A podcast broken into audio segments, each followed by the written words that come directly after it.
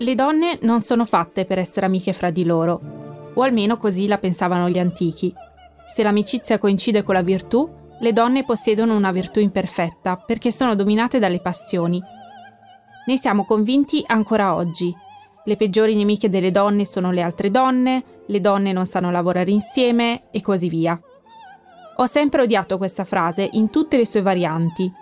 Nella mia esperienza ho sempre avuto amicizie e rapporti bellissimi con le altre donne. Ho cercato nei film, nei libri e nelle serie tv per capire se l'amicizia femminile è cambiata nel tempo, se le circostanze in cui nasce e si sviluppa la possono influenzare e se cambia quando a raccontarla è un uomo o una donna. E perché è così diffusa l'idea che le donne, anche quando sono amiche fra di loro, in realtà sono rivali. In questo podcast proveremo a capire cosa succede quando le donne stanno insieme, quando sfidano l'idea secondo cui è impossibile che vadano d'accordo, ma anche quando sfidano l'idea che debbano essere per forza sorelle, solidali, amiche fra di loro.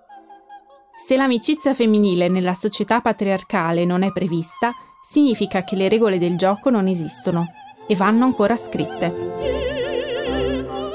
Io sono Jennifer Guerra e Nemiche Geniali è il podcast in cui provo a rispondere a queste domande una produzione Emons Record.